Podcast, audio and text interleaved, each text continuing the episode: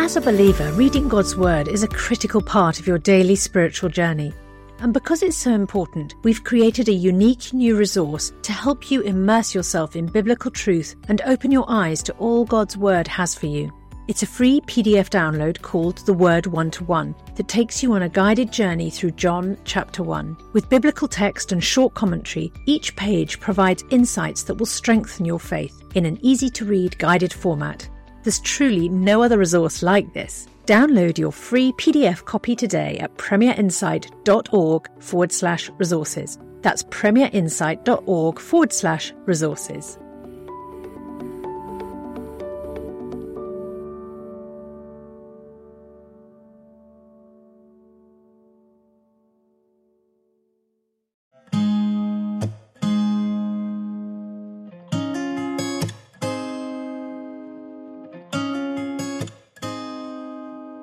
Ask NT Wright Anything podcast.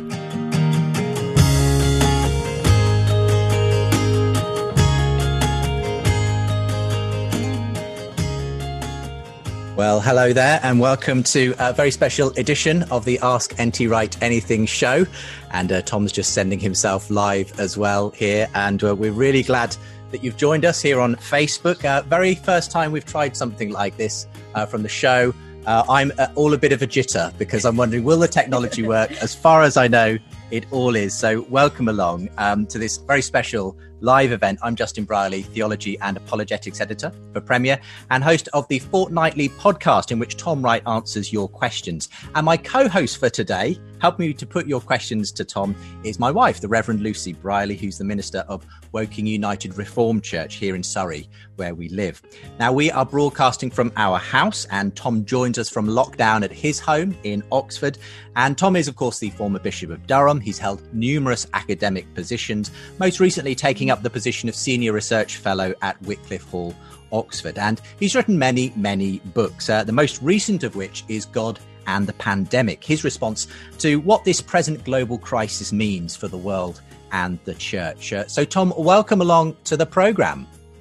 Thank you very much. It's very good to be with you. And uh, yeah, I'm just getting a little bit used to broadcasting, as it were, from my own study. Um, it felt very strange to begin with, but I've done it a few times in the last few weeks. That's just one of the odd things we've had to learn in lockdown, I guess. Absolutely. I'm going to ask you a bit more about your lockdown experience in a moment. But before we do that, um, I just want to make sure that uh, if you enjoy what you're going to be watching and hearing tonight, that uh, you'll make sure that you're subscribed to our fortnightly podcast. I get to sit down with Tom on a regular basis and ask him all kinds of interesting questions. And you don't need to miss an episode if you subscribe to the podcast over at askntwright.com. It's brought to you in partnership with SPCK, Tom's UK publisher, and also NT Online, who produce Tom's online video courses too. And I'm going to let you in on a little uh, special offer they're doing a little later later on in the program too. Um, as well as staying up here on Facebook, tonight's live stream will, of course, be available very soon on the podcast as well. And while you're at that podcast page, why not subscribe to the newsletter as well? That keeps you in touch with the show, all of our extra content. Again, it's askntwright.com. And there's a link in the description of this Facebook post where you can uh, click through and find out more. So we're broadcasting across a number of Facebook channels tonight, uh, but whichever one you're watching through, we'll be taking as many questions as we can. It's very simple to submit a question, all you do is ask it in the comments underneath this live video. And we've got someone collating those and sending it through to Lucy and myself. In fact, uh, thumbs up and a shout out for Peter Byram, who's doing a, a magnificent job already uh, collating those. And we'll try to ask as many as we can of Tom, who's very bravely going to be taking these without any notice whatsoever of what may be coming his way. Um, and if you like someone else's question as well, obviously do feel free to give that a like too and bring it to our attention. Um, so we're going to um, be talking through some of the issues, and, and Lucy's going to be helping with uh, bringing up some of the questions and, and putting her own thoughts into this as well. Um, so yes, we last spoke, I think, near the beginning of lockdown, Tom, didn't we? Um, and obviously that was a bit of a novelty for all of us. Uh, mm. Ten or eleven weeks in, the novelty has definitely worn off. So, how are you and Maggie holding up at the moment? Well, it comes and goes. And uh, w- w- it was a great relief just a few days ago when the government seemed to be relaxing some of the restrictions to the point where we felt justified in uh, welcoming our youngest son and his family with two little people um, into our back garden. We kept our distance. They sat over there, we sat over here, and uh, we were able to have coffee and that sort of thing. And then we did the same at their house. And again, we stayed in the garden and we kept our distance. But it was a huge sigh of relief. And one of the things we've learned is that uh, FaceTime is great fun, but it's not the same thing as actually being with people. And uh, of course, all the technology is, is wonderful and, and has helped in many, many ways. And we still haven't been able to go and see the other uh, bits of our family, one up north in Durham, one in Bristol, one in Lichfield. But we obviously we talk to them on FaceTime or the phone all the time. But that that's a real deprivation and uh, there's just no way around that. Mm, uh, mm, and yeah. I, I know, and we, we're doing reasonably all right. We can get grocery deliveries. I nip out and grab a newspaper, um, keeping my social distance, etc., etc. And I can top up with one or two things like bread and milk if our regular deliveries haven't got enough. Maggie isn't really allowed out except for a, a daily walk, which we do. And the college opposite where we live has kindly allowed us to use their big big garden to walk around in. If you walk around our back garden, it takes you about one minute.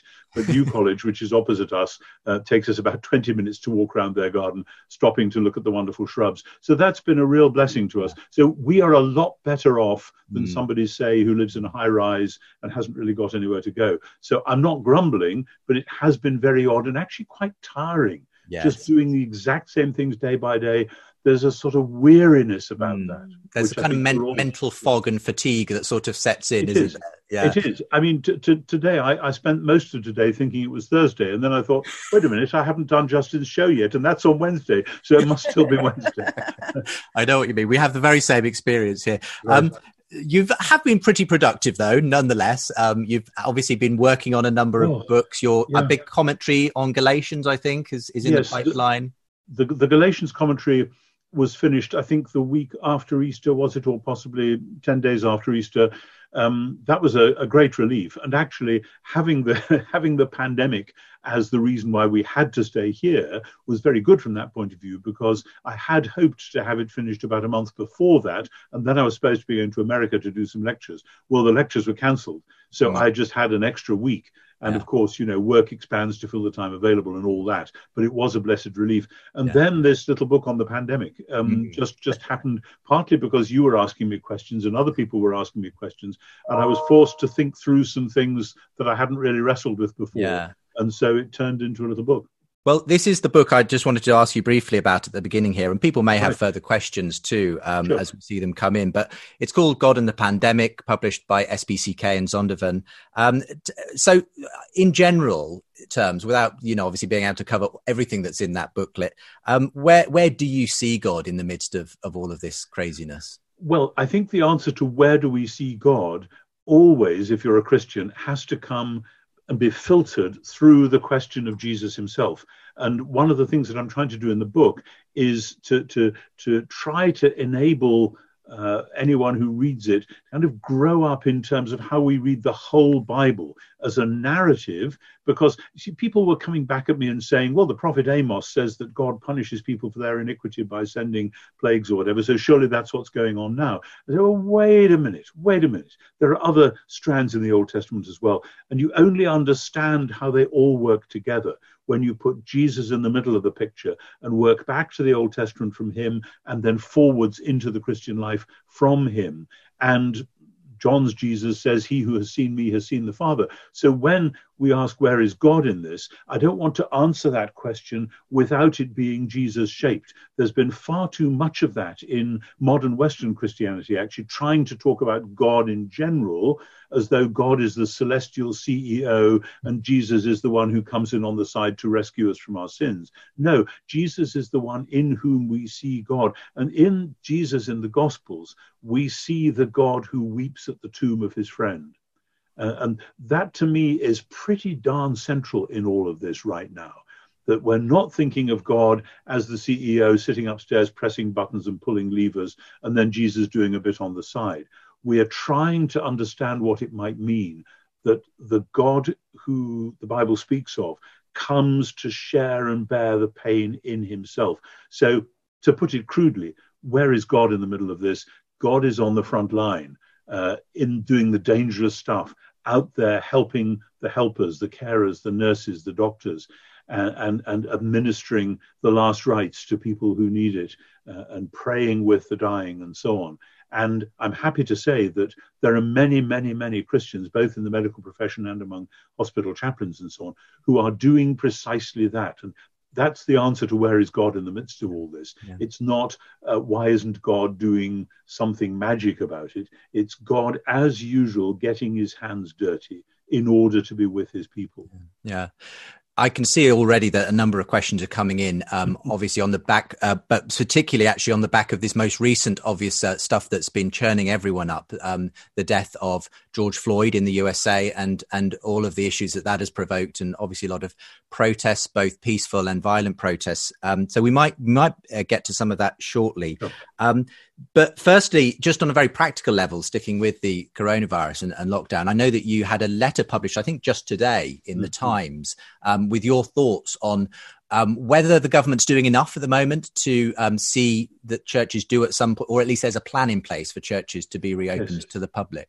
Yes, yeah, it, it's an interesting one because um, I, going around Oxford, I cycle around Oxford. I mean, my wife doesn't cycle, but I can, and so I, that's how I've been getting more exercise, uh, which has been great. Actually, it's been a wonderful May, lovely weather. Oxford is empty, no tourists, no students, just being able to cycle anywhere. But I've noticed that all sorts of little places like off licenses have been open, and some quite small food stores have been open. And even though they say try to practice social distancing, actually it's more or less impossible in squeezy little aisles and so on. So when Boris Johnson then says, okay, you can have garden centres open and council rubbish tips open and, and that sort of thing, because they're important for the community, I want to say, excuse me, churches are also important for the community. Now, don't get me wrong, I'm not saying we should just randomly open them. You should only open a building that you can actually keep properly clean, and that's difficult, and also when you can maintain the appropriate social distancing. So I'm not being casual or flippant about this, but I think the, the thing that has worried me is that many Western Christians and many Western non Christians seem to assume that Christianity is just a private hobby for those who like to do that sort of thing by themselves. So it's quite okay to have a streamed church service and you sit up in bed in your pajamas and, and supposedly take part in it. And I, and I want to say, as I think I said in the letter, you know, FaceTime is okay, but genuine family life is different. And Christianity is a team sport and not a Microsoft Teams sport. and, and, Microsoft Teams is better than nothing. We use it in Wycliffe Hall, morning prayer. There we all are on the screen, um, as as you and I are now.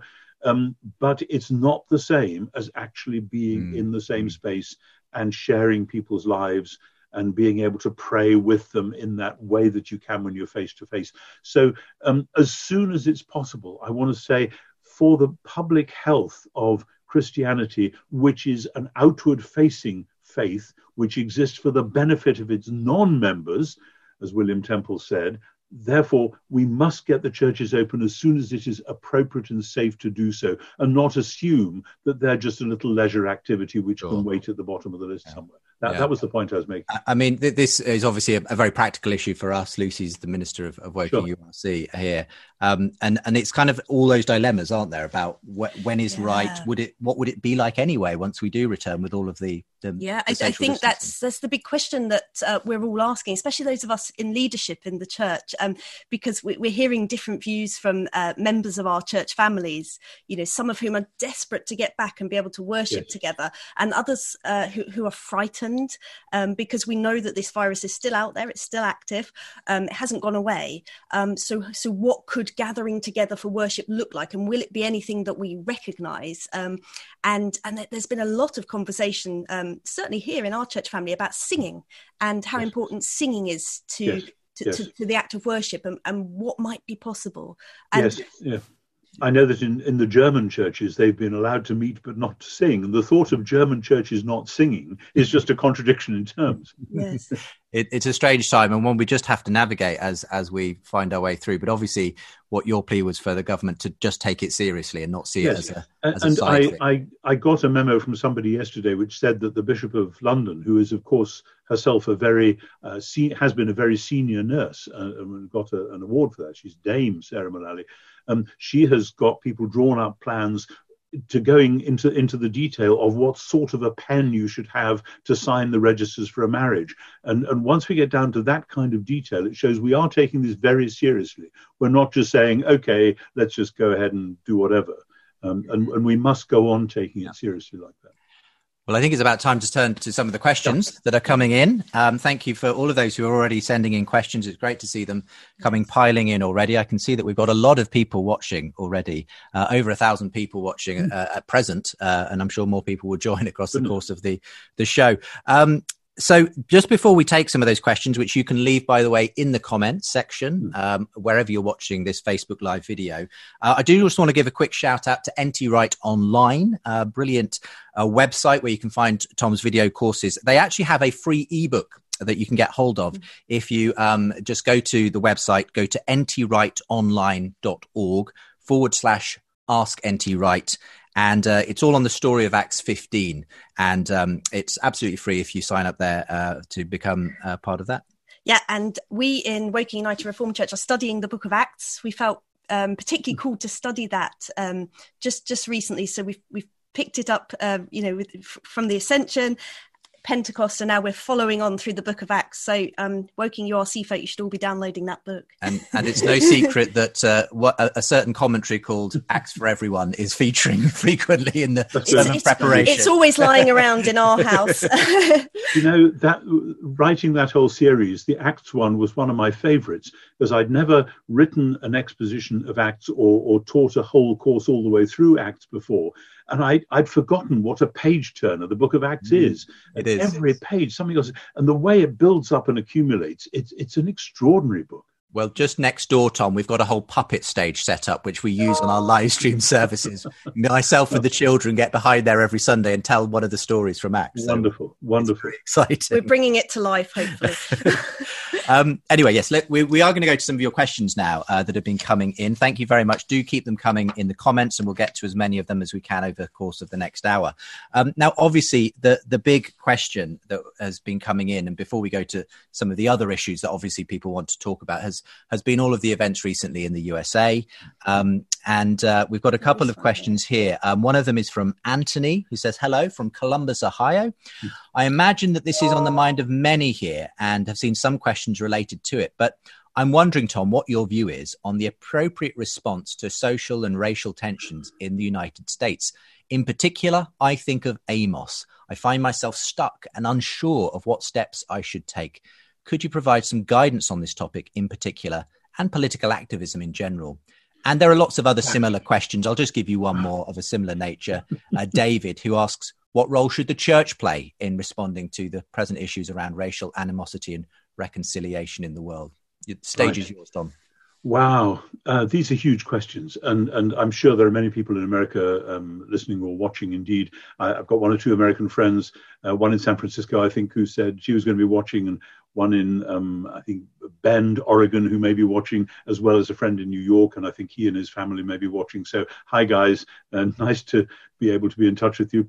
But uh, we have obviously been horrified at everything that's been going on, um, and and that particularly the thing that really galls me is that I, I, remember I was around, I'm old enough to remember when Martin Luther King was shot in 1968. I happened to be in Toronto, in Canada at the time, and I remember the great crowd the next day in Nathan Phillips Square in downtown Toronto with tens of thousands of people all singing We Shall Overcome. And there was a sense then that, okay, Martin Luther King has died, and how horrible is that?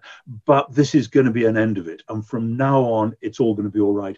And I look back 50 years and I say, what's changed? Uh, j- j- how has that been the case? And I really don't know the answer to that. But I do know, and this, this is a hard thing to say, but the churches, ever since the Reformation, have accidentally colluded with the division of worshippers themselves into different ethnic, linguistic, etc. groups, because the imperative in the 16th century to worship in one's own language meant that you had a German-speaking church, a Czech church, an English church, a French church, etc., etc., which then, when it spreads worldwide, can quite easily become, oh well, they're down the road, so they're they're the ones from Egypt or they're the ones from India, so they do their thing, and we may wave at them, but we're not actually engaging with them. And uh, quite accidentally, this uh, this wasn't anybody's game plan. I think that then was picked up by some of the racialist theories of Darwinism in the 19th century to say, oh well, the races are actually different, and that people like that um, have to have that place in society, and people like us have to have this place in society. And guess who normally came out on top? Of course, white Anglo Saxon Protestants, as usual. Um, and, and the churches have not preached against that because, for some reason, I mean, I've just written a commentary on Galatians, as you know. And in Galatians, it's so clear there is neither Jew nor Greek, slave nor free, no male and female. You are all one in Messiah Jesus. But that has got drowned out by the language of salvation, of going to heaven, of being saved by grace through faith. Now, I'm all for being saved by grace through faith. That's absolutely there. But part of the point of that is that we are not saved, we are not graced by being born with one particular skin color or whatever. Has that been preached in our churches? I don't think it has. I've heard many sermons on Romans and Galatians. I've hardly ever heard people get to that particular point. But in the first century, that was so vital that Paul says in Romans 15, which is the climax of Romans, this is also that with one heart and voice you may together worship and glorify the God who is the Father of Jesus. So I think the church has to look in the mirror and say, hang on, you know, we have not been doing this right. We have not encouraged and fostered the multi ethnic community, which was the original New Testament vision for the church. And then as a result, society has just gone its own way. And we've had Chinese churches, we've had black churches, we've had this, we've had that, we've had the other. And okay, there are different styles of worship which we may like, but we need all of us to remind ourselves that this isn't good enough. We need one another. The church is designedly polychrome because the whole point about the church is that it's the model of the genuine new humanity of every nation and kindred and tribe and tongue. It says so in the book of Revelation. And if we took that seriously, put that at the center of the agenda, that would send a signal out into the wider world. So you know, I was delighted 10 years ago, whenever it was, when John Sentamu became Archbishop of York. Because uh, 50 years ago, Michael Ramsey, the then Archbishop, had said, There will come a time when a black African will become Archbishop of York. And Sentamu was able to say, We've at least done that. Now, please, can we move mm. on from there? So I think that is absolutely vital. And yeah. uh, maybe this will be a further wake up call but I think there's some hard questions to be asked sociologically and social psychologically as well, and not just in America, though obviously it's been a big issue in America um, for I, obvious I, reasons, but I, by all of us.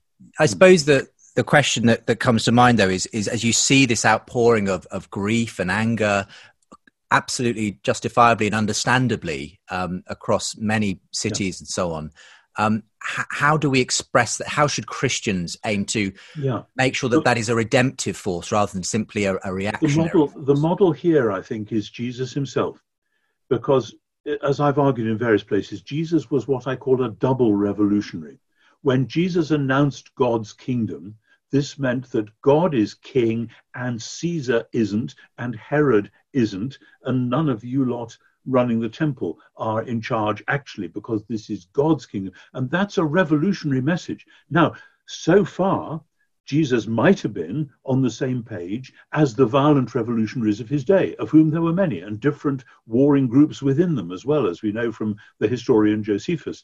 But Jesus then also said, and by the way, this kingdom doesn't come through that kind of violence that some of you are wanting to do, this kingdom comes like a seed growing secretly. It comes like a farmer out in his field uh, sowing, and some fails and some has a great crop. It's like a, a father with two sons, and it's like a, a person throwing a wedding banquet for their son, and so on. And all these images are ways of saying yes to the kingdom, which is the revolutionary thing that says that the present power brokers aren't in fact in charge because God is in charge, but no to the way that people are normally doing it. And that, of course, is what Martin Luther King did so well. And he was called on this by the black power leaders in the 60s. I remember it only too well.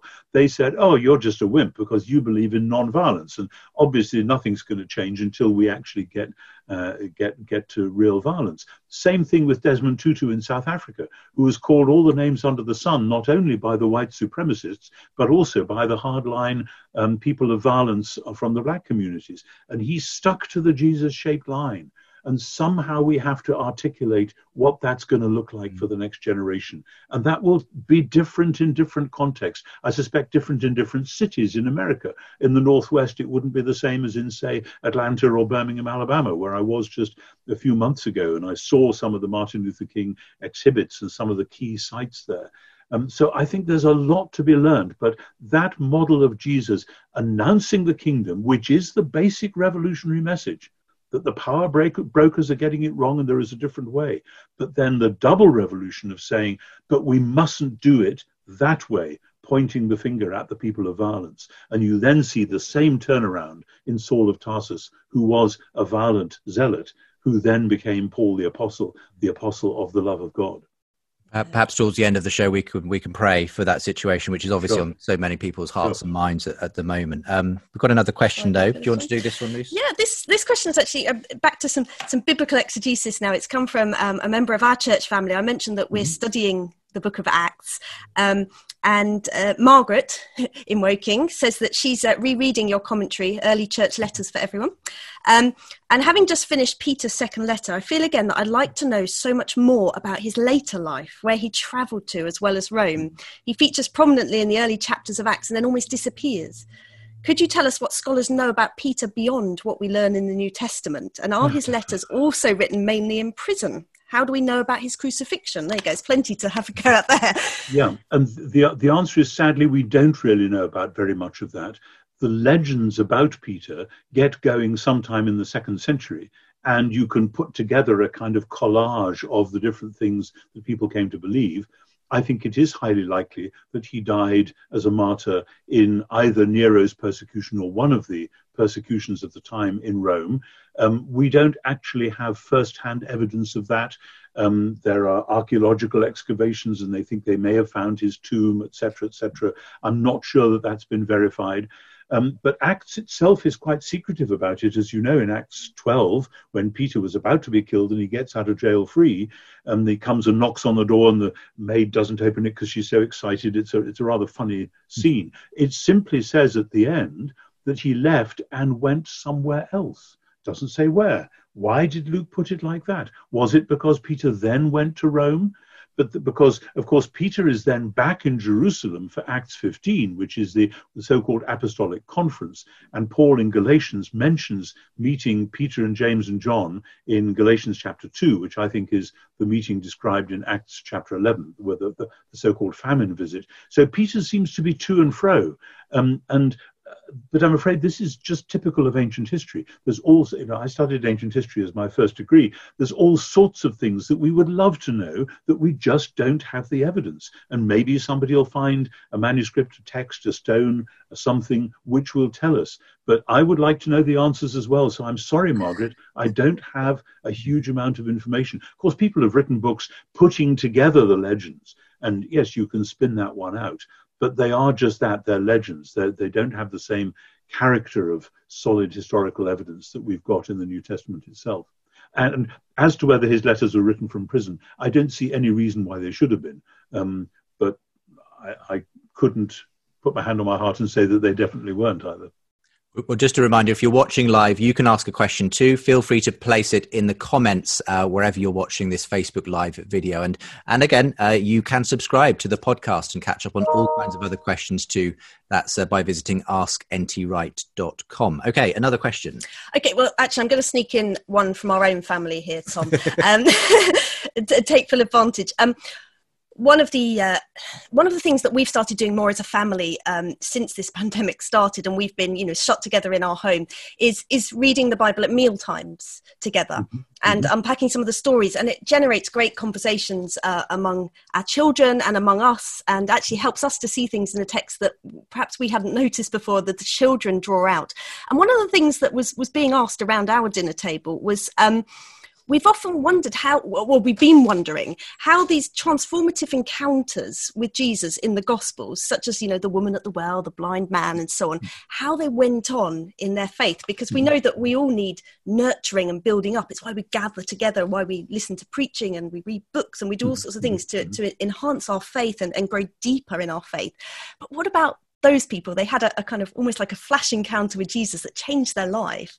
Um, what can we know about how their faith was nurtured? That, that, that's another great question, and and I again I wish I had more detail to answer it with, but it looks as though um, in the early church, after the resurrection and ascension of Jesus and after the gift of the Spirit, there were already little cells of Jesus followers. And if you look at Matthew's gospel, some of the instructions which Matthew records Jesus as giving, for instance, in Matthew chapter 18, when it's about forgiveness and relations within the community, it looks as though these are instructions for little groups. Jesus says, Where two or three gather in my name, I'm there in their midst. And it's as though when Jesus has been in a town or a village, and when he's announced the kingdom, and when people have believed it, some people then get called to follow him and go around with him. Most people get called to stay where they are and be part of this little cell group this little group of double revolutionaries, if you like,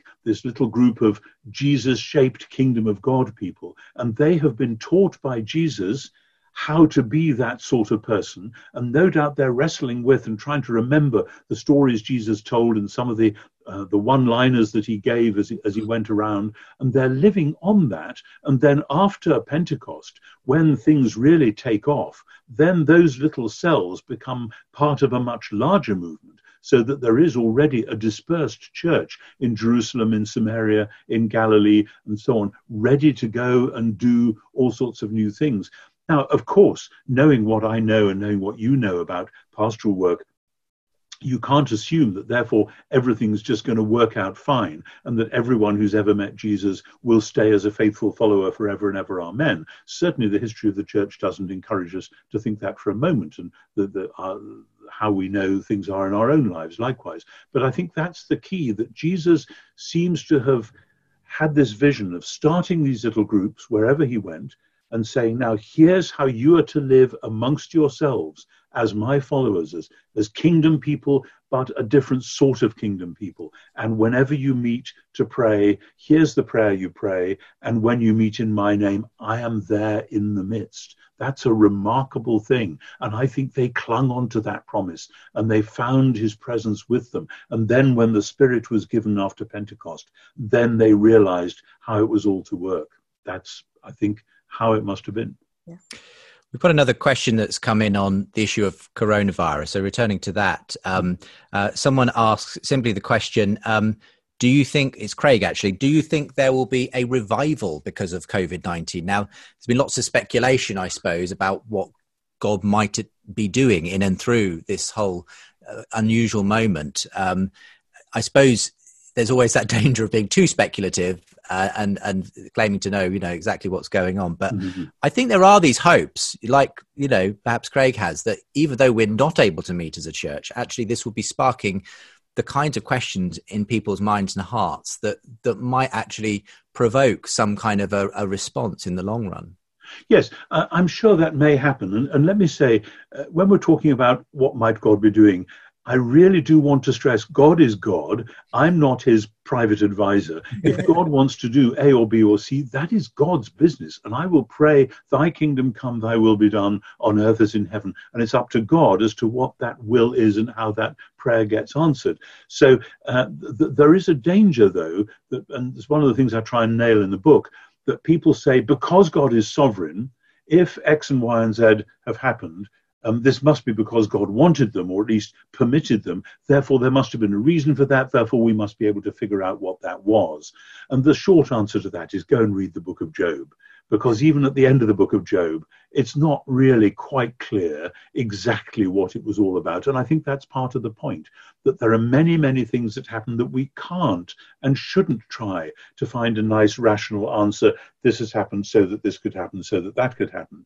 Now, if out of tragedy and sorrow, God wants to do something radically new. Well, that's characteristic. We see it in the cross specifically that one of the worst things, the worst thing that human beings ever could do, crucifying the Son of God, turned out to be, in the strange mercy of God, one of the most amazing and fruitful and life enhancing things that we could ever possibly imagine. So if God wants to do that, that's fine. But you know, I'm not holding my breath. We've had a couple of other big different crises in the last 20 years. We had um, 9/11, obviously at the beginning of the of the present century, and then in 2008 we had a major global financial crash. On both occasions, the Western world got it wrong. In the first case, we went to war on Iraq and dropped bombs on a lot of civilians and goodness knows what, and we scared up crazy new groups, and the last state has been worse than the first.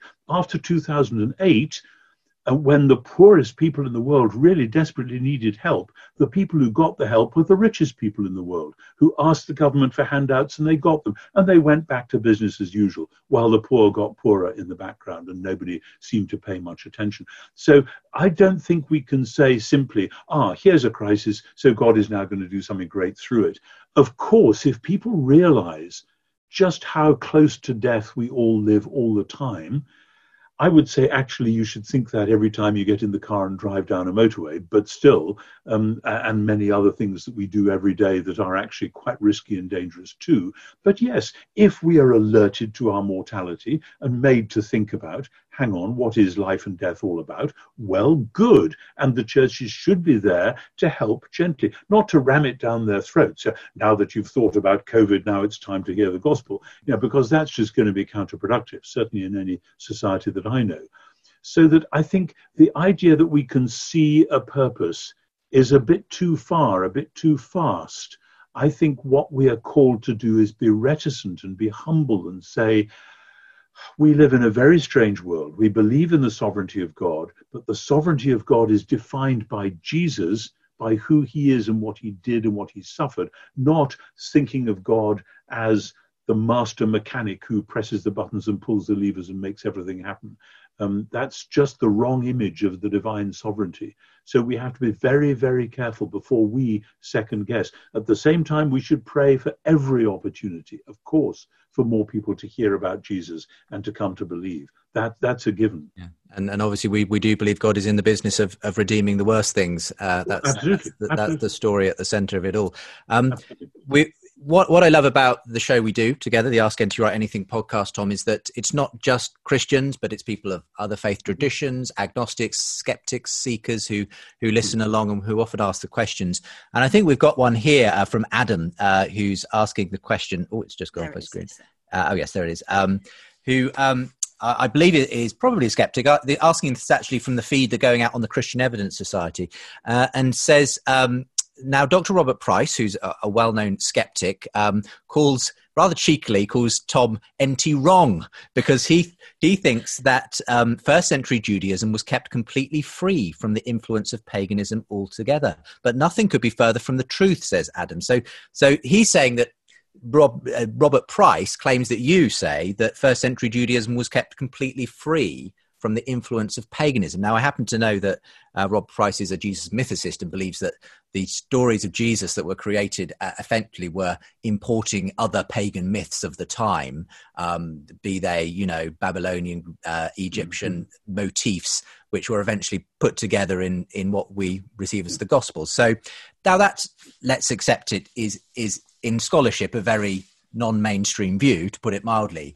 But um, what's your response to this sort of thing, and, and how are you going to um, claim back the title "NT Right" rather than "NT Wrong"? Um, from, Yeah, I think there, I think there was a website called NT Wrong. I'm not sure if it's if it's run by that person or not. Um, I, I, on principle, have never looked at it, but then I hardly ever I hardly ever look at blog sites anyway. I just have a very busy life, and and you know, there's no need to get wound up about that sort of thing. Um, but it's very odd because I have never said that there's a kind of a hermetic seal preventing pagan ideas from getting into the Jewish world. It might be perhaps. Um, a riff on some of the things I've said about Jewish views of resurrection. I know some skeptics in America and elsewhere have come back at me on the meaning of resurrection and so what we're saying actually happened to Jesus, etc., etc. Um, but but it's pretty clear. Uh, I mean, if Jesus had wanted to take his disciples to see a, a, play by Euripides on stage, they could have just walked down the road from their base in Galilee to Beit She'an, just at the southern, just south of the Lake of Galilee, where there was a full Greek-style theatre, and there were many other such places, and in Jerusalem as well, and there were gymnasia, and that's part of the problem that the Maccabees faced two centuries before Jesus was the Hellenization, and as they saw it, the paganization of the Jewish homeland. Although the idea of a Jewish homeland as well isn't exactly right. There wasn't a land with boundaries saying Jews inside here, everybody else out. Um, the, the Jewish homeland was basically Jerusalem and its surrounding area, and Galilee and that bits of that surround. But even in Galilee, though Nazareth seems to have been a fairly Orthodox Jewish town, just up the road, walking distance away, is Sepphoris, which was a major center of Greco Roman culture. So let's, I, I, don't know where that idea has come from. Certainly, I've never said it. Mm. Um, and, and it's, it's not part of anything that would be um, load bearing for a presentation about Jesus. But let me say this about the mythicists, and I haven't read very much of that uh, because you know I'm an ancient historian. I'm, I'm trying the whole time to live in the world of the actual sources. I want every coin, every inscription, every uh, document from whatever source it is. I don't know if you can see behind my head on on the the top shelf back there is a lot of Greco-Roman classics, the Latin and Greek classics um, and I, I love that stuff. I want to know more and more about it. And when I read it, I then look at the Jewish literature of the time and I say, well, yes, here's this book, Wisdom of Solomon. In some ways, it's very like Paul. In other ways, it's got signs of Stoic influence. In other ways, it's got signs of Platonic influence, which I don't see in Paul or not in that way. Or in Paul's arguing with it perhaps, but mm. not dependent on it, and so on. And if that's true of Wisdom of Solomon, it's true of many other writings as well, particularly the historian Josephus, who I've mentioned before. But the crucial thing is surely this the mythicists, if I understand them aright, tend to say that the gospel stories were invented, let's say, 50 or 100 years later, in order to start a new religion a religion of following this mythical character Jesus. But the thing is that early Christianity wasn't a religion, either in the modern sense or in the ancient sense. They didn't have animal sacrifices, they didn't have church buildings, they didn't have a, a priestly caste, they didn't go and consult oracles. It, it, it didn't look like what the ancient world thought of as religion at all. It looked like a cross between a kind of a synagogue community, but this was for everybody, or a philosophical school in that they were teaching people, teaching them to read often enough, and then particularly a political organization, because any society that brought together this ramshackle collection of Jews and Greeks and slaves and free and men and women, all muddled in together, living a life of obedience to Jesus, a life of worship, but a life of service to the poor and to those who are sick and needy. Nobody had ever seen anything like this before. They wouldn't have said, oh, it's a new religion. They would have said, what on earth do they think they're doing? And they said, we're following Jesus. Now, the thing that they were doing in following Jesus was radically new. You, if, in order to explain it, if you take away Jesus, you're going to have to invent somebody else, roughly the same sort of person, probably with the same name as well. And once you've done that, of course, the thing becomes absurd. You've got another question, I oh, think, oh, Lucy. Oh, I think we're going to do uh, this one here. okay. Yeah, we've had a question from Elizabeth Argus. Um, and her question is about the Beatitudes in Matthew 5. Um, she says, Can you explain what the phrase poor in spirit means? Mm. She says it's the first beatitude, so it must be the foundational one. Yes, I'm not sure it's the foundational one. I've never been clear as to whether they build out like that in a kind of reverse pyramid or whether, in fact, if you translate them back into Aramaic, which I know some people have tried to do, then they do have a kind of assonance, a kind of uh, memorable flow. And it may have been that Jesus, in his original teaching of them, simply wanted to give people almost like a jingle that they could memorize. And we have to realize, of course, that Jesus was a wandering teacher in the days before print media, let alone radio, let alone podcasts or whatever. And wandering teachers in that sort of context say the same things again and again and again, but often they come out slightly differently. So when we compare the sermon in Matthew with the equivalent material in Luke, it comes out slightly differently. And I don't think that this means that one of them got it right and the other one got it wrong. It just means Jesus was always saying this kind of thing. But here's the thing about both pure in, uh, pure in, in heart, um, or sorry, poor in spirit, and then pure in heart later on, um, but the others as well we are inclined, and for many years I was inclined, to look at the Beatitudes and think of them in terms of here are the moral qualities to which I should aspire. Well, I, st- I still want to say, yes, we should aspire to these qualities. But the danger then is that we think that these are the moral exams which we have to pass in order to qualify for uh, to live with God or whatever it is. That's not what this list is about at all. This list is about this is what the kingdom of God looks like. And uh, I think Justin's heard me say this before, maybe some of some other listeners have as well. But people often say, why does God allow this to happen? Why did God let the Holocaust happen? Why doesn't God step in and stop whatever's going on? And people want God to press the button which says, freeze the frame right there, um, stop now. They want God to send in the tanks. And the Sermon on the Mount is about the quality of people through whom God brings God's kingdom. And I think the, the, the poor in spirit there is about humility. I think it's about people who are prepared to say, okay, my ideas of what the kingdom of God would look like would be thus and so. You know, people sometimes play the game, if I were king for a day, what would I do, etc., etc. The answer is no, I'm not going to go there. I'm going to take my instructions for the shape of what the kingdom should look like from God Himself, even if that means some of my cherished ideals have to be set aside or lost entirely. And so the king, the, the, the Sermon on the Mount is saying, when God wants to change the world, He doesn't send in the tanks. He sends in the poor in spirit, the meek, the humble, the broken-hearted, the mourners, the hungry for justice people, the peacemakers, and they are the ones through whom the world gets changed. And maybe it does if not start with, at least focus on the poor in spirit. Because it's one of the interesting things about early Christianity that humility was never seen as a virtue in the ancient world. The Greeks, the Romans, humility, that's for the birds. You've got to stand up for yourself.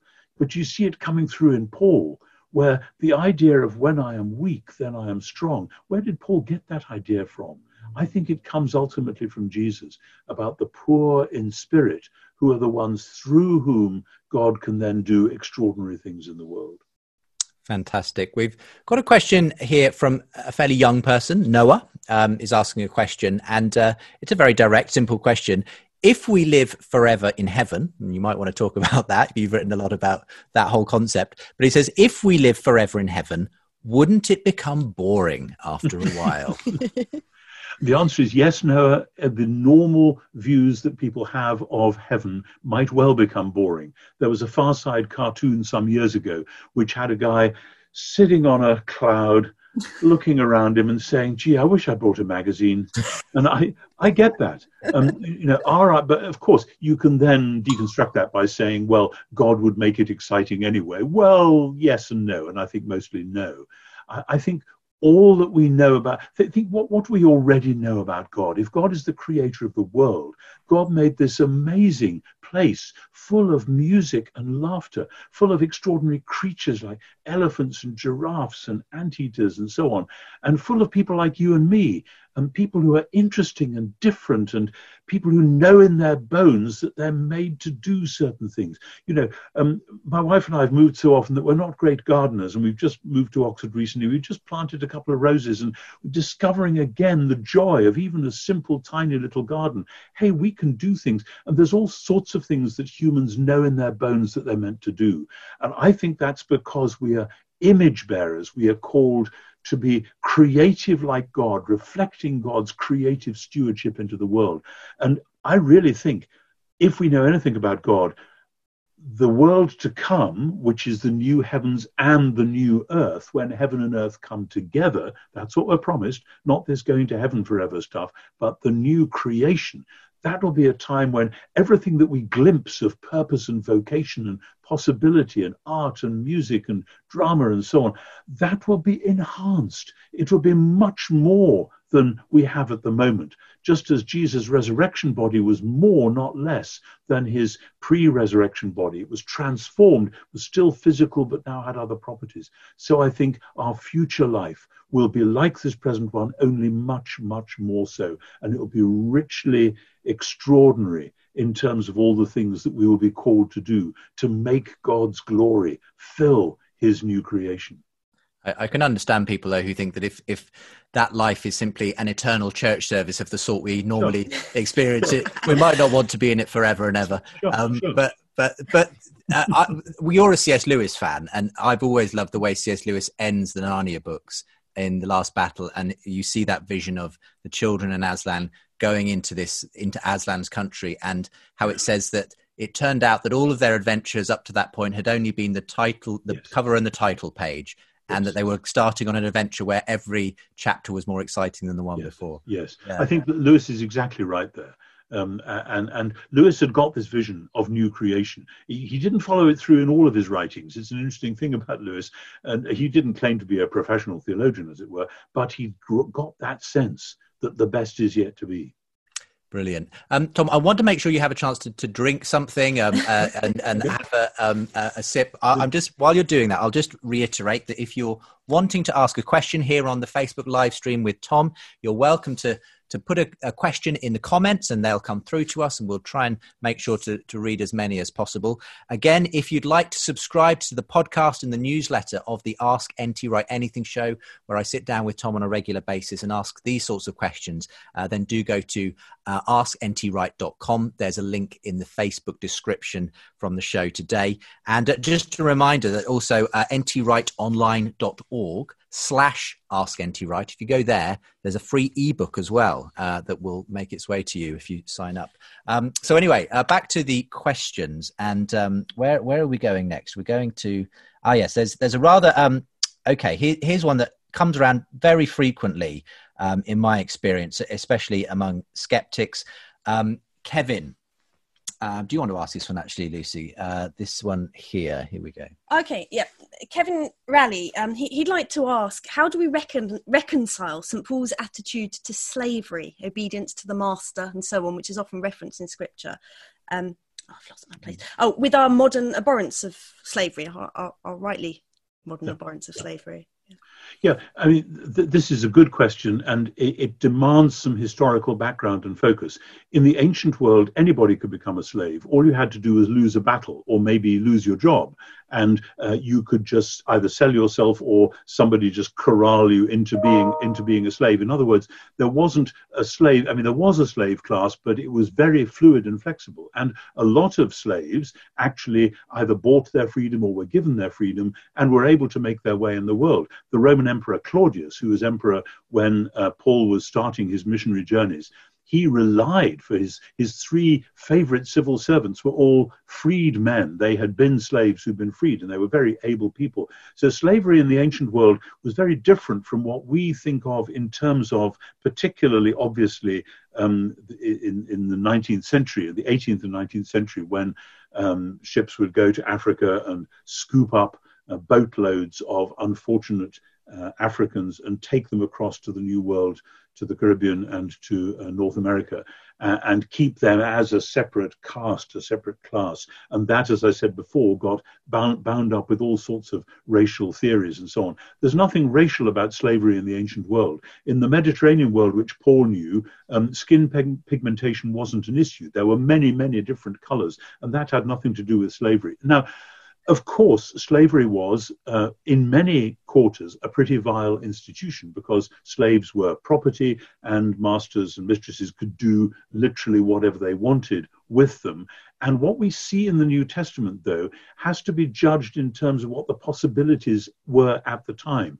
An awful lot of things which today we do through um, machines, through uh, the internal combustion engine, through electricity, through gas, etc., all of that stuff was done by human beings, and they would be servants or they would be slaves, and there would be a sliding scale between somebody who was a slave, who was actually your property. You'd still have to feed them and house them, otherwise they wouldn't be any use to you anyway, um, and servants who would be working for you. And there would be a graded hierarchy. We don't much like hierarchies, but that was how the whole ancient world worked. And what Paul does is it's rather like Jesus being a double revolutionary. Paul doesn't just say, you should all give up your slaves at once. That would be about as much use as, as, as you or me standing up in church on a Sunday morning and saying, uh, we all now know that um, car engines are polluting the atmosphere. This is clearly not God's will. So I want you to leave your cars in the church car park. We'll have a scrap merchant come round and we'll give you each 10, 10 quid for them after the service because you're never going to be using those again because you're following Jesus instead. And I think most of us would say that's actually not how to fight that particular battle. It may be that in 100 years' time, people will look back and say, oh, right, you were such a wimp. In 2020, you said we didn't have to give up our cars. We should have done. Well, I'm sorry, there is a kind of a realism about this. And if this is why in the letter to Philemon, um, the little letter at the end of the Pauline canon, uh, Paul is very subtle about hinting what he wants Philemon to do with his ex slave Onesimus, who has run away and come to Paul. And Paul puts a kind of a depth charge against the whole institution rather like actually the philosopher Seneca was doing at the same time, though Seneca himself had slaves, rather like Thomas Jefferson in America, who said that all people were equal, but he still had slaves and he didn't exactly treat them all that well, so I'm told either. But in the middle of all of this, what we see is the gospel starting as a movement which says neither slave nor free and which then has to live with how that works out in practice. It starts in worshipping together. It starts, in other words, in the slaves being part of the family. And we have to think of early Christianity as a family, as brothers and sisters, recognizing and welcoming one another as such, and then navigating the very difficult social consequences that result from that. Because one of the things Paul was very anxious about was that the, the early Christians wouldn't get the reputation of being the wrong sort of revolutionaries. You're the sort who started that great riot where we had 20,000 slaves on the march, etc. They, they had long memories of things like the Spartacus Revolution. So, yes, we wish, of course, the depth charge had gone off much sooner. And actually, it was only really able to happen when we did get modern technology and machines. So there are big questions to ask there as well. But we have to beware of moralizing back from what we think of as 19th century slavery and imagine that it was always just like that. I'm not excusing what they did in the ancient world. I'm saying let's put ourselves in Paul's shoes and imagine what are we going to do to address that issue. Yeah, yeah I, I often think of it as being that, that Paul, as it were, uh, was started the trajectory, if you would, uh, of of that sort of emancipation and, and the view that obviously is, is now current, but but which yeah. what yeah. he was doing in his time was radical for its time in terms of the way he put slaves oh, and masters on a level uh, when it came to their their their worship of Christ and so on. Absolutely, absolutely. Yeah. Um, we've got another question here. This takes us in in another direction. Um, Marshall asks: Are other religions completely deceived, or is it possible that they have elements that are also inspired by God? Clearly, Christianity looks at everything through Jesus. But I ask because there are many similarities between religions, almost as though God has revealed truth through them. But why would God reveal some truth but not Christ? So, yeah, there's a there's a tough one to get your teeth into. A, a, a wonderful question, and but but it, it strikes me, speaking as an ancient historian, strikes me as a very modern question um, because the concept of religion and there being different religions is an 18th century invention which surprised a lot of people at the time, but it sort of caught on because this was at a time when the popular mood in the Western world was to imagine God ever more distant with deism or even the revived Epicureanism. God is a long way away, so we do stuff down here which is vaguely Godward related or vaguely ethically related and so we call what we do down here religions. Two things to say about that. First, that isn't what the word religion meant in the ancient world at all. It had quite different meanings. Second, it isn't what actually the Christian the, the word that Christians used, religion, meant until the 18th century. If you'd asked somebody in the 16th century about their religion, they would have thought you meant what liturgy do you use in your worship in church, which is a, a different question. So, so we need to be aware that the way the question is phrased is very much within a modernist paradigm which sees the religions lined up and sort of ticks off different features of them. Oh, this one has this, that one has that. Now, in fact, there are radical differences, radical differences. Obviously, Christianity as we know it, the following Jesus movement, if you like, grows directly out of and from within the world of the ancient Jews which is rooted in the world of ancient Israel, going back to the patriarchs Abraham, Isaac, and Jacob, and the, the, the, relationship between the followers of Jesus and those Jews who decided not to follow Jesus in the first century and subsequently has always been a fraught and difficult one. That's a kind of a special case. But then the relationship with uh, the, the, the Prophet Muhammad and the religion we think of as Islam, um, that's a very different thing again. And Islam is not just, people talk about the three monotheistic religions, Christianity, Judaism, and Islam. Actually, they're very different. Um, Islam says there is one God and Muhammad is his prophet. Uh, Judaism says there is one God and Israel is his people. Christianity says there is one God and Jesus of Nazareth is his son. What's more, the crucified and risen Jesus of Nazareth. And actually, the vision of the one God and the vision of what it means to follow and serve and worship and love that God changes radically with those three different modifiers. When you then get out beyond that, treating the modern category of religion for what it is at the moment into, say, Buddhism or Hinduism, those are simply radically different kinds of things altogether. And it's the modernist idea of, oh, well, some monotheistic religions, some non monotheistic, but they're all religions. That's a way of squashing them all into a lump in order then to say, as the question rather implies, maybe they're all sort of the same. But here's what I would say about the sameness. All the so called religions, to use that language for the moment, are in a measure responses to what Jews and Christians from the beginning have seen as the revelation of the Creator God in the world. That when we look at the world, there are signals that actually there is meaning here. We're aware of things like justice and freedom and love and relationships and beauty. And people respond to those signals differently.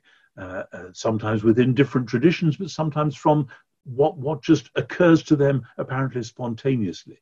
And so it doesn't surprise me that you see in all the so called religions signs that people are responding to these signals. Some people have called them signals of transcendence. I don't much like that language myself, but something like that in the world. And then it comes out differently according to different cultures and so on. The difference with the Christian faith is that it is anchored in this one man who we do know about historically and who was crucified and the crucifixion of Jesus is about as secure a historical fact as Caesar crossing the Rubicon or any of those great events in, in ancient Rome. And then that the Christians said he'd been raised from the dead. And part of the evidence for that is the new energy that they had in doing what they did and in, in inventing a new way of being human. So I would say actually it's Jesus that makes the difference. Jesus and him hmm. crucified and raised from the dead. None of the other so called great religions has anything remotely like that. People sometimes try to say, oh, well, the Egyptians believed in some sort of life after death. Yeah, it's just not the same thing. Trust me on that one. I, have so often felt, though, that, that Paul, Paul, can be helpful here, especially, you know, when he's at Mars Hill and, and he's talking to the mm. philosophers and, and those who are sharing their worldviews. And, and he doesn't simply dismiss their search for truth, but he says, um, you've been looking around, and I can see that you're after, you're grasping after this, um, yep. and even quotes their own philosophers and poets back to them, yep. and, and, not by simply dismissing them, but saying, sure. "But here's how that all gets fulfilled." Sure. It's a very interesting to and fro, isn't it? Because he starts with the altar to the unknown God. Oh, well, there you are. You know that there's a God you don't know. Let me tell you about it. Fine. Okay. And as you say, quoting the poets. but at the same time, and uh, many of uh, your viewers tonight will have been to Mars Hill in Athens. If you stand on Mars Hill, the thing you can see most prominently is the Acropolis, with the wonderful temple of Athene and the Parthenon and the, the temple of Nike and all these other things. And Paul just says, by the way, the Almighty doesn't live in houses made with hands. That lot up there, they're just a category mistake. So he, he wasn't just currying favor. No, he sure. was saying yes where he could say yes, no where he had to say no. And then he was telling the Jewish story with Jesus in the middle. It's interesting at the end, he says, God has fixed a day on which he will judge the world in righteousness. That's a direct quotation from Psalm 96. And he will judge the world, in, which means God is going to put the world right. Wow. Yeah. The High Court in Athens, where he was, thought it was their job to put things right. Paul is saying, no, actually, it's God's job, and he's going to do it, and he's going to do it through Jesus. We've got about another 15 minutes, so uh, we'll, we'll keep going with a few more questions. There's lots, lots of questions. But these are great questions. I mean, they, they don't admit of one line answers. we um okay a completely different tack here this is a question um from david david Tucson, who asks um what does it mean to fear God? I'm comfortable with the concept of loving God, but but we're told in the Bible to fear God. What does that mean? Our English word fear can slide to and fro. Um, and I think of, you know, the, the, fear. I was driving down the road to go to the supermarket earlier today, and suddenly there was a police car came screaming up behind me with flashing blue lights. And uh, my first thought was get out of the way. My second thought was, oh dear, did I run a red light? And I suddenly had that cold moment of fear. Of course I hadn't. Would I do something? and of course he was off after somebody else. But there is a sort of a fear which is a panicky fear like that. And some people think that's what fearing God is supposed to mean. And then they say, well, how can that coexist with love? And the answer is no. In, in the Hebrew, um, which the Greek is struggling to, to retain there, it means reverence it means awe. It's the kind of awe that you feel when you walk into one of the most great, lovely buildings, like a huge cathedral, and you have a sense of, I ought to mind my P's and Q's when I'm in here. It's, it's, and yet it's beautiful. You want to be there, and yet you have a sense that you need to talk in hushed tones and be careful what you do because this place matters, or, or the sense you have in front of a great painting, or when you come out of a wonderful theatrical performance. And I remember once reading a review of, of a, a, recital by Dietrich Fischer-Dieskau, some Schubert Lieder, and the, the, the writer in the newspaper said that the whole audience left in silence because it had just been such an awe-inspiring performance that there was no chatter. And that's that's the sort of sense that i think the fear means that mm-hmm. when we think of being in god's presence wow we need to take this very seriously. That that's what i think it's all it's about. Of course if you then say well god loves me so who cares? I can go and do what i like. Then maybe an element of the fear of the flashing police car lights might just need to come into it. Um, we've got a question in from Jeremy Perigo. He's watching over on the SPCK Publishing uh, Facebook page. Thanks for joining us, Jeremy. Um, and Jeremy says, with such a Protestant slash evangelical emphasis on salvation as a cognitive understanding of key, uh, key tenets, well, where does that leave those with cognitive or developmental disabilities? What does saving faith look like for those who are differently abled? Great question, but um, it's only one bit of Protestantism. Well, maybe it's two or three bits, but it's one sort of strand of modern rationalistic Protestantism that has got off on this business of you need to understand this and this and this. I, I remember a talk. I'm sitting here in Oxford, just about 300 yards away from where I am, and about 50 years ago, by a wonderful old Christian scholar called John Wenham. Some of our listeners may know him as somebody who wrote a Greek grammar, among other things. And John Wenham did a great talk on the atonement and on all the different models and theories and, and, ideas and biblical images about the atonement. He laid this all out for about an hour. It was breathtaking. At the end, somebody said, How much of this does somebody have to believe in order to be saved? And John smiled and said, Very little. Something about the love of God, Jesus dying, reaching out and grasping you with love and forgiveness. I sort of, phew, okay, now that we've got that, we can then explore it. Right. But we don't have to believe all the theory in order to be saved. That's a mistake people often make. People imagine that we are justified by faith by believing in justification by faith. We are not. We are justified by faith by believing in Jesus. And believing in Jesus means like the woman in the crowd who had the issue of blood and she comes and she touches the hem of his garment. That's enough. That's enough. And if later she wants to go and ask one of the disciples, just how does that work? How does his then dying on the cross kind of validate my being rescued? Well, we can talk about that. But the important thing is just hold on and trust. And part of the point about faith is that actually the Greek word pistis doesn't simply mean a cognitive awareness of the faith. It can go in that direction, but it means loyalty. It means allegiance. It means sticking with this person. You know, when beginning of John 11, Jesus says, it's time to go back to Jerusalem, guys. And they say, hang on, they wanted to kill you. Surely you don't want to go back there. And Thomas says, okay, let's go so that we can die with him. That's a kind of a dogged allegiance. And it seems to me that though Thomas, my namesake, is called Doubting Thomas, there's quite a lot of faith in there okay, if this is where Jesus is going, we're going with him. And I think that's just fine. That's good enough. The next one.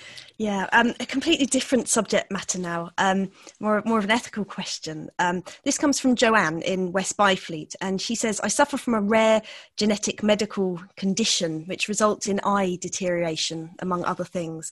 I'm a Christian. My question is, why does God allow us to be born like this? And also, um, she asks, What are your views about stem cell implants in terms of Christian ethics and the Bible? There's lots of research being done in this topic, and she's hopeful for it being considered. Um, but she's getting advice from Christian friends um, in different directions, which are causing tension. Yeah, yeah, bless her. Well, yeah, deep sympathy and prayerful hope for you and for anyone else in that situation. Um, obviously, when somebody is born with a particular medical condition that makes them unable to do and be the sort of things that most of their friends and family uh, are able to do and be, then there are all sorts of questions. And actually, having been a pastor for a long time, most families that I know, including my own, have somebody who has some kind of medical condition that makes you just think, why did this happen? Why did it have to be? Um, and, and we, I don't think we're given answers to that. Uh, as I say in the little book about the pandemic, when the disciples in Antioch heard that there was going to be a famine, they didn't say, Why did God allow this? Or, or was it our fault? Had we sinned? Or, or uh, what is God tr- trying to tell us? Or is this a sign of the end or something? They said, What can we do to help? Who is going to be at risk? What can we do to help? And who should we send? And so it seems to me when somebody is born with a particular condition, this is a sign to the rest of the family and the friends and the community that here is somebody who needs special love and attention and care. And it's actually part of my answer which I meant to give to the previous question as well. One of my graduate students uh, and his wife recently had their third child, and they knew um, at an early stage in the pregnancy that this was going to be a baby with Down syndrome. And unlike some who would say, well, we better get rid of this um, uh, unwanted um, distraction or whatever, they said, This is a calling to be a special kind of family. I, my heart goes out to them, and I pray for them day by day. And I think it, it's a call to the community. So instead, it's like the beginning of John 9, where the disciples say, Whose fault was it that this man was born blind? And Jesus says, That's the wrong question to ask. The right question is, What is God going to do with this situation? And sometimes that might mean healing, and other times it might mean a new level of love and care and compassion in the immediate and surrounding community. As to stem cells, I, I don't know. I'm not a scientist. I don't know all the current research, all the detail. I do know that people worry because the stem cells come from um, unborn fetuses. And the idea of using human tissue in that way is a very difficult knife edge ethical decision. I do know that some of the research indicates that some use of some such material could bring real healing for people further on down the track. I do not have an inside track on that particular uh, topic, but I, I do worry that sometimes with science in general, there's a sense that we, the scientists, can do whatever we like. So if we choose to manipulate this bit of human tissue this way, um, well, don't worry because it'll be it'll work out and, and, and be good for many people in the long run. Well, maybe, but maybe not. One of the things we're learning in the pandemic, I think, is that the science isn't as easy as all that. And that the scientists are forming hypotheses and they need to factor in the ethical issues as well. So I'm sorry, I don't have the absolute answer on that. You probably wouldn't trust me if I claimed that I did. Um, but I think it's something we need to pray for the scientists and with them and make sure that if that's a concern for us, that we are catching up with the best and most recent research and Christian writing on the subject. Um, thank you so much, Tom, for your time. We're, going to go to a final question in just a moment. Um, just just another quick word, though, to say if you're watching and you've been enjoying tonight's um, broadcast, uh, do feel free to uh, get more of them by listening to the Ask NT Wright Anything podcast. Again, the link is in the description, askntwright.com. And, and if you subscribe to the newsletter, you'll also be kept up to date with what's going on with the show and any additional content we put out there, including things like uh, today's broadcast. Um, so I just also want to give a shout out to um, our youth group who are watching tonight, Tom, the Woking United Reformed Church youth group, um, along with Leonie, our youth worker. Um, and um, there was a question, uh, but I'm not going to bring it now because I know we're going to be dealing with it. I think on on a podcast we've already recorded and will go out soon, which is on that thorny question of the book of, in the Book of Acts, um, Ananias and Sapphira, and what happens to them. And and um, uh, so so we'll leave that because I know it's getting dealt with, either has been or will be dealt with on a future podcast because it's it's come up before. Um, but uh, in any case, I thought a good question maybe to end our time with is this one from Matthew Collins who has uh, submitted this over at the NT Wright Online Facebook page and says, How does one who has walked away from faith in the past come back to faith and receive Jesus? How does one become a Christian? It's a fairly direct question, but I suppose in the sense of, well, if you have had faith and you feel like it slipped away for whatever reason or you lost it entirely, uh, but you've somehow come back to wanting something again. What what what would you what would be your practical advice for someone who wants to reconnect with that faith mm. and, well, as he says, to become a Christian. Yes, the phrase become a Christian means many different things to many different people. Uh, a, a, Christian is basically somebody who who clings on to Jesus, who wants to be a Jesus follower, a Jesus friend, uh, who clings on to him because, as the disciples say, to whom else shall we go? You have the words of eternal life. We're not finding this in anyone else. Um, of course, all Christians that I know oscillate and wobble about in their faith.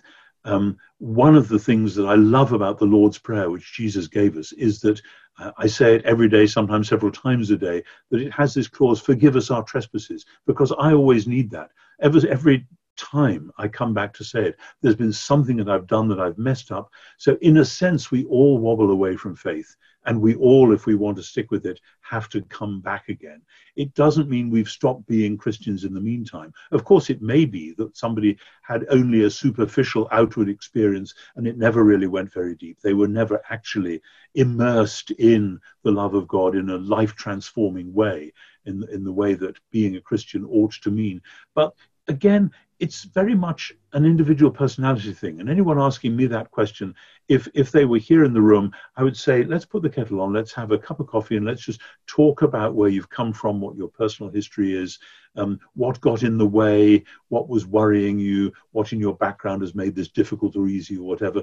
And and people often email me and ask me these detailed pastoral questions, saying, I cannot be your pastor at long distance. You pastoral work happens face to face, ideally you can do a bit on the phone, but really it has to be somebody who can get to know you and who you can trust and share your innermost secrets with. And then they may tell you, you know, it looks to me as though you've never really received the presence and love of Jesus Christ into your innermost being, and it's time you did, and here's how. Or it may be that there are that they will see that there really is a deep a deep love of God somewhere, but it's been buried under all sorts of other things. And you need to find out what's cluttering up the mess and get back to that deeply buried thing. So there are all these different images one can use. At the heart of it, I've mentioned the Lord's Prayer. I would say go back to praying the Lord's Prayer and pray it slowly, pray it thoughtfully, maybe clause by clause. Breathe in, breathe out think about your world, your life. hold it in the presence of God, and then go on to the next clause, hallowed be thy name, whichever one you're at. That's that's one way of getting, as it were, back in or in for the first time. You know, Jesus gave his followers that prayer. There was a reason why he did that. And, and that, that that's a great way in. Another way is simply to take one or other of the four gospels and again read it slowly and prayerfully. You know, switch off the machines, don't have any screens operative, put the phone in the other room, shut the door, say, Lord Jesus Christ, Son of the living God, have mercy on me, a sinner, and now show me. And then read through Mark, which is the shortest, or John, which is the richest perhaps, or Matthew or Luke, and just see what it is that Jesus is saying to you and see what happens when, with that story, you find yourself at the foot of the cross. And when you come to the foot of the cross in that story, hold on and don't let go and say, You did all that for me and then see what happens when you get through to the resurrection and the new life that isn't just Jesus' new life, but is yours as well. These are the sort of things that any pastor might say, and, and they're generalizations because I don't know this person who's asked the question. But whether it's been five minutes since you drifted away or five or 50 years since you drifted away, uh, th- th- there, there is a way back. One of the first child's choruses that I learned when I was very young. There's a way back to God from the dark paths of sin. There's a door that is open and you may go in. At Calvary's cross is where you begin when you come as a sinner to Jesus. That is as true now as it was when I first sang it. Ooh, maybe 60 years ago now. Um, but out of that, there is that great wisdom in the Gospels and the Lord's Prayer. Well, I do hope that this has been a helpful time for those who've been watching. Thank you very much for joining us on this live stream. Uh, questions have come in from all over the world. And uh, of course, this will remain up on these uh, Facebook pages where we've been posting this. And of course, uh, you can send other people to go and watch. And do feel free to ask more questions by actually uh, getting in touch via the podcast. Uh, that's askntwright.com. If you go there, you can subscribe to the podcast. You can also register for the newsletter, which also gets you access to actually asking questions on the show. So um, do make sure to do that if you'd like more of the same sort of thing. Um, Tom, it's been so good spending some time with you. Thank you for the time. I did say earlier on, it would be lovely if you would uh, close our time in prayer. Um, obviously, we're all thinking about lots of things coronavirus the pandemic but also these recent events in the usa and indeed there may be those for whom they're watching and they're not necessarily wouldn't call themselves jesus followers at this point in time. Facebook is a very wide open space where many people may be just you know coming along and seeing what's going on. And and if there's something you could pray for those who are maybe have have sensed something um, of what this christian life might be about it would be great to to include that as well yeah, and uh, let, let me just give a little shout out to my colleagues at SPCK and Zondervan, Absolutely. who have rushed out this little book, God and the Pandemic, in breakneck speed. I don't think I've ever known a book get published so quickly, and, and bless them, they've worked very hard on it. So thank you to them, and I hope that, that will be a blessing to many. So let's let's then just draw this together in a prayer. Gracious Heavenly Father, you have made us in your image, and you've called us to love you to follow you, to serve you. You have revealed yourself to us in the Lord Jesus, in his life and his death and his resurrection and his ascension. You have promised us the gift of the Spirit to live within us. Father, we claim all these things now. As we're in a mess, we're in a mess about this disease which is taking over so much and which has destroyed lives and ruining lives and making things a misery even for those who aren't themselves infected as yet. We pray for the doctors and nurses. We pray for those who are dying and for those who grieve over those who have gone. We pray that you will soon make a way through, whether through vaccine or whatever, and make a way for us to resume some sort of normal life. And Father, please teach us, teach your church, teach your world how to be in the time after this pandemic, how not to forget any lessons that you want us to learn. But we pray too for the great country of the United States of America, which suddenly has gone into this terrible convulsion, as happens from time to time, but we grieve over it nonetheless. We pray for those directly affected, those who feel that their own lives may be threatened, and those who feel just puzzled and confused. We pray for peace and healing and love, and for the churches to find ways of setting the example that the world needs of what it means to live together as family and to love one another as brothers and sisters. Gracious Father, that is a great country. We pray that it will have a great future coming round this corner and out into a new day. And we pray, Father, for any who are watching, listening, uh, who are not sure, who are on the edge, who are thinking about Jesus, thinking about faith, thinking about who they are and who you might want them to be, even assuming they can guess who you might be. Gracious Lord, open their eyes, open their hearts. May the gospel do its work in their hearts and minds, and may they sense and feel and know and respond to your love, which is shown in the death of Jesus. So, Father, may your blessing be upon us. So, Lord Jesus, may your blessing be upon us. So, Holy Spirit, may your blessing be upon, upon us. May we be faithful to your calling and fruitful in your uh, for your kingdom and cheerful in your service. We pray it all in Jesus' name. Amen. Amen. Amen. Amen. Tom, thank you so much. Um, we've really valued spending some time with you this evening. Uh, I know that lockdown is still a busy time for you, and uh, but I, I, know that we're getting lots of appreciative comments coming in via Facebook for tonight's event. Uh, really do appreciate it all the very best. We hope to catch up with you before too long. Yes, indeed. Thank you for setting all this up and for getting all the technology right, etc. And and uh, great to be with you. And greetings to all out there. Good night. Great stuff. Thank you very much. And uh, thank you for watching. Uh, if you've been uh, tracking along, again, it'll all be available here on Facebook and, of course, via the podcast. I'll just re- mention the, the link one more time uh, askntwright.com if you want to subscribe to the podcast and the newsletter. And we'll make sure there are links as well to uh, Tom's book and uh, some of the other resources we've mentioned this evening. But for now, thank you very much. Uh, have a good evening and see you later. Thank you. Bye bye. You've been listening to the Ask NT Wright Anything podcast. Let other people know about this show by rating and reviewing it in your podcast provider. For more podcasts from Premier, visit premier.org.uk slash podcasts.